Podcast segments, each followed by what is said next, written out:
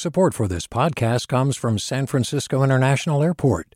At SFO, you can discover award winning flavors and unique shops all before takeoff. Learn more about what's at SFO at flysfo.com. Hi there, I'm Rund Abdelfatah from Throughline. If you're listening to this podcast, you know that KQED produces exceptional storytelling that keeps you informed, inspired, and entertained. Their podcasts cover issues from your neighborhood to the entire country and everything in between. Support this work today. You can help us continue to bring quality podcasts to your ears. Just head to donate.kqed.org slash podcast. That's donate.kqed.org slash podcast. From KQED. Time flies, time is money, time waits for no one. We are so conditioned to obsess over how to get the most out of time, or else we feel guilty. But in this new year, maybe we should reclaim our relationship with time. That's what co hosts Becca Rashid and Ian Bogost argue in The Atlantic's How to Keep Time podcast. And they talked with KQED Forum's Grace Won about how to optimize free time and why we struggle so much to comfortably do nothing. So today, we're going to share that conversation with you. Stay with us.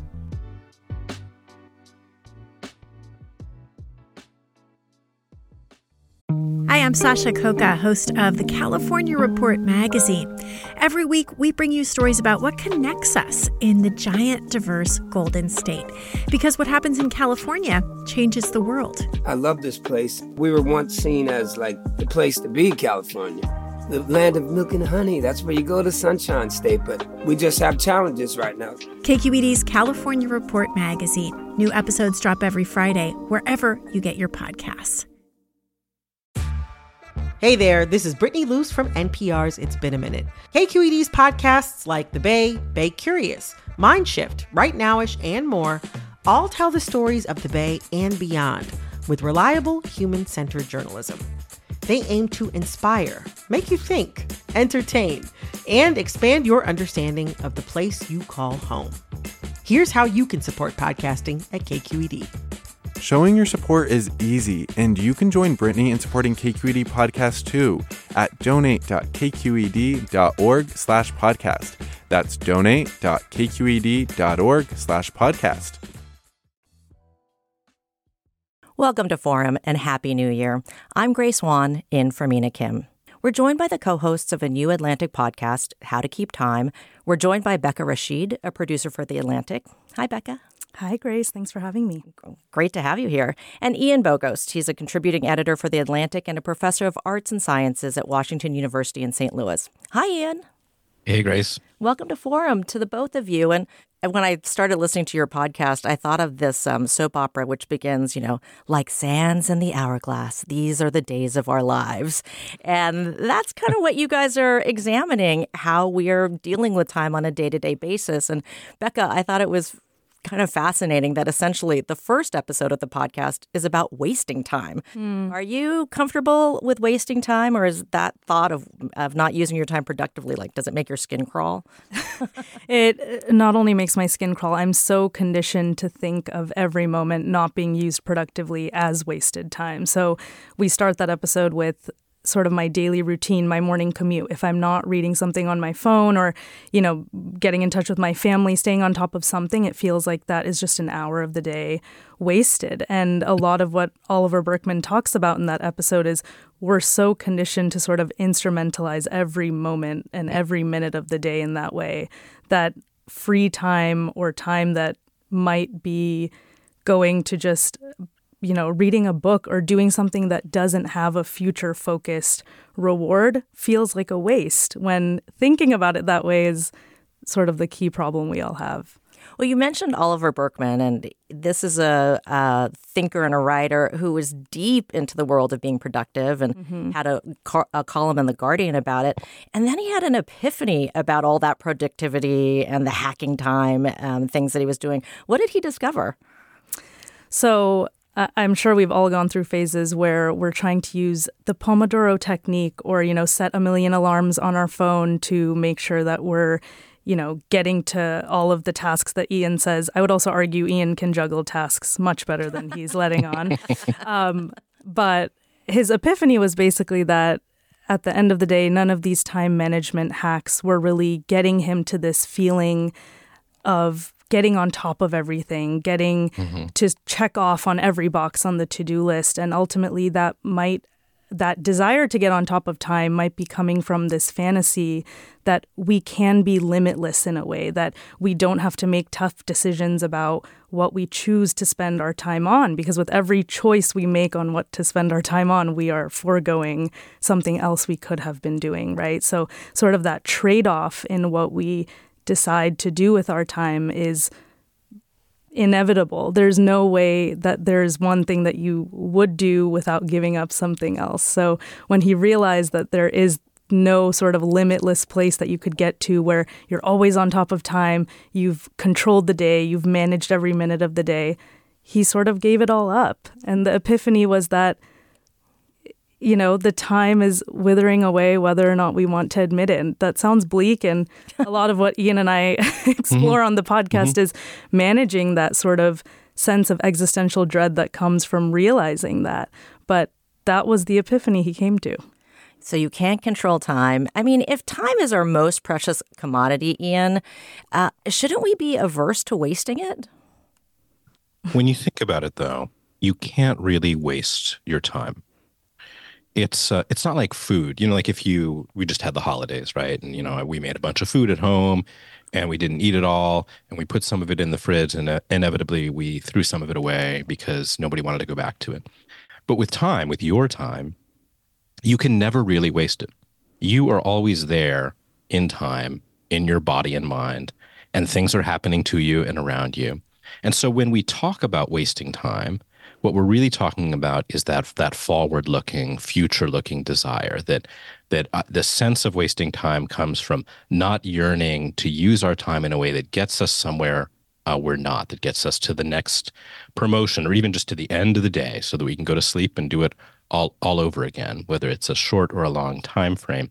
We're always looking forward when we think about wasting time but the the moment you give that up, that I, it's very hard to give up and realize, well, here I am. The time is going to pass. The same amount of it will pass for me, no matter what I do. Then you have new choices, and you can choose to try to experience that that nowness in a way that you might not be familiar with and that you might be missing out on. Well, Oliver Burkeman talks about the average person having, you know, approximately 4,000 weeks of time, which when I read that and heard that, I was a little startled and kind of depressed. Yeah. Um, so, Ian, when, when you think about that, you know, having only mm-hmm. 4,000 weeks of time, what does that make you do? Does that make yeah. you feel more productive, less productive? I think the, the, the, the key to this innovation in, in on Oliver Burkeman's um, book, which is called 4,000 Weeks, right, is that it's like a defamiliarization tactic. So you're used to thinking about your time on earth, your finite time on earth, maybe in terms of years. Like maybe I'll live to 77 or whatever the average age is, or maybe longer to 85 or something like that. And I know what my age is now and where I am on that path. And that's sort of our normal and ordinary sense of it. But if you think about a week, which is, you know, which is just fly by, right? We just had one. We're going to have an, and we're already in the middle almost of, of a new week or the first week of 2024, and it's almost half over. We didn't even notice.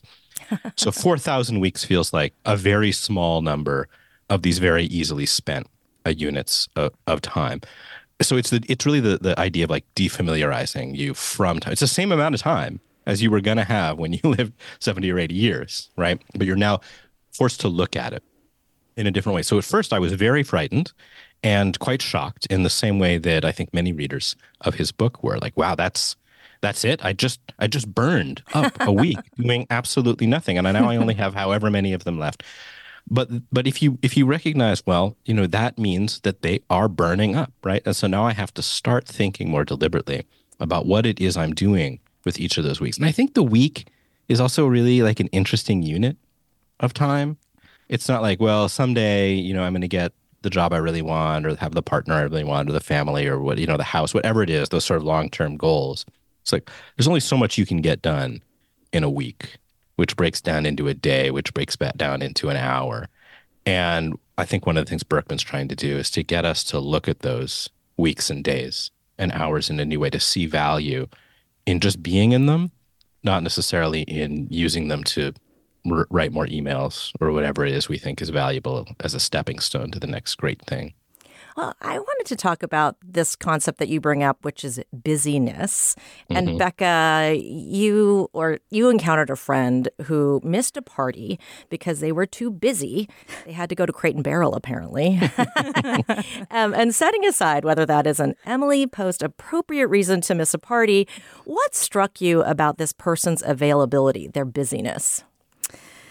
Yeah, I mean, that example is so relatable. I've had so many appointments of my own or f- sort of friend dates canceled last minute because someone had to run to Home Depot or Target or Mhm. whatever it may be. And I sort of had to accept the fact that I was secondary to their scheduled whatever it may be. Um, but in this episode, why it was so interesting to realize that busyness is not just something that happens or something that we do to sort of fill up our day to day to do list, it actually can be leveraged as a status symbol, sort of knowingly or unknowingly.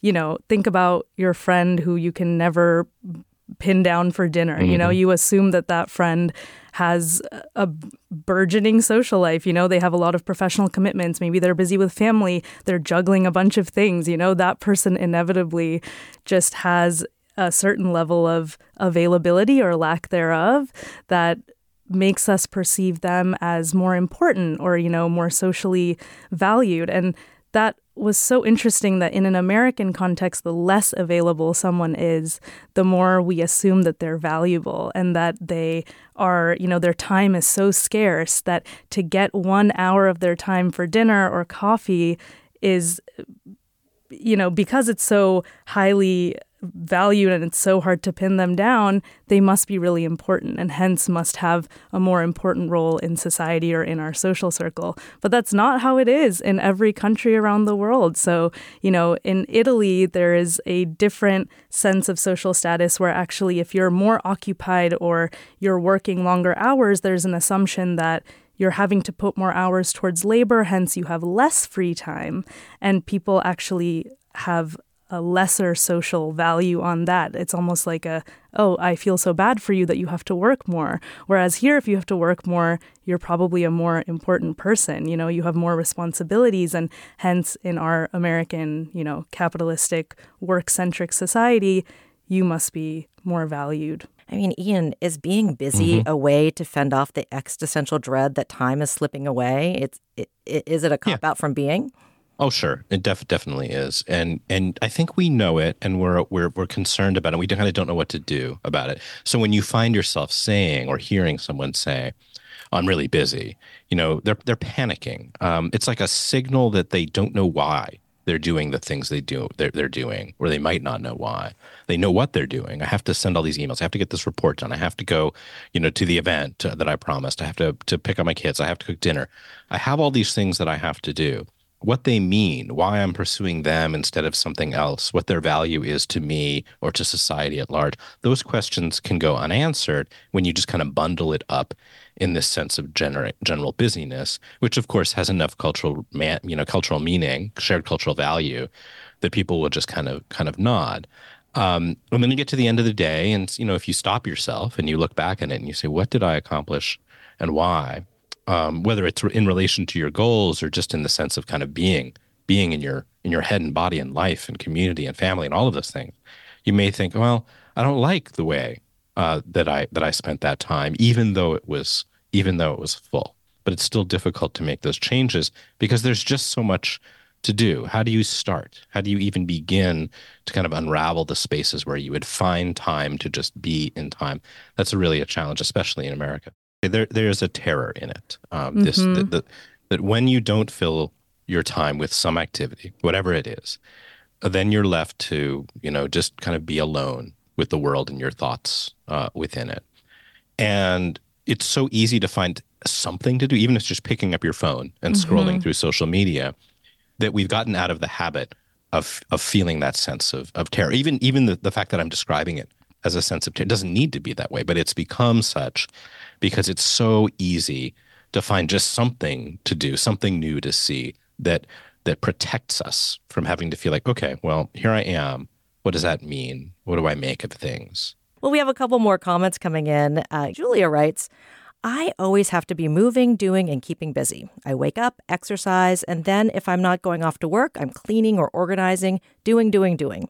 I find it very difficult to relax or do nothing. Am I wasting my time? Is Julia wasting her time, Ian?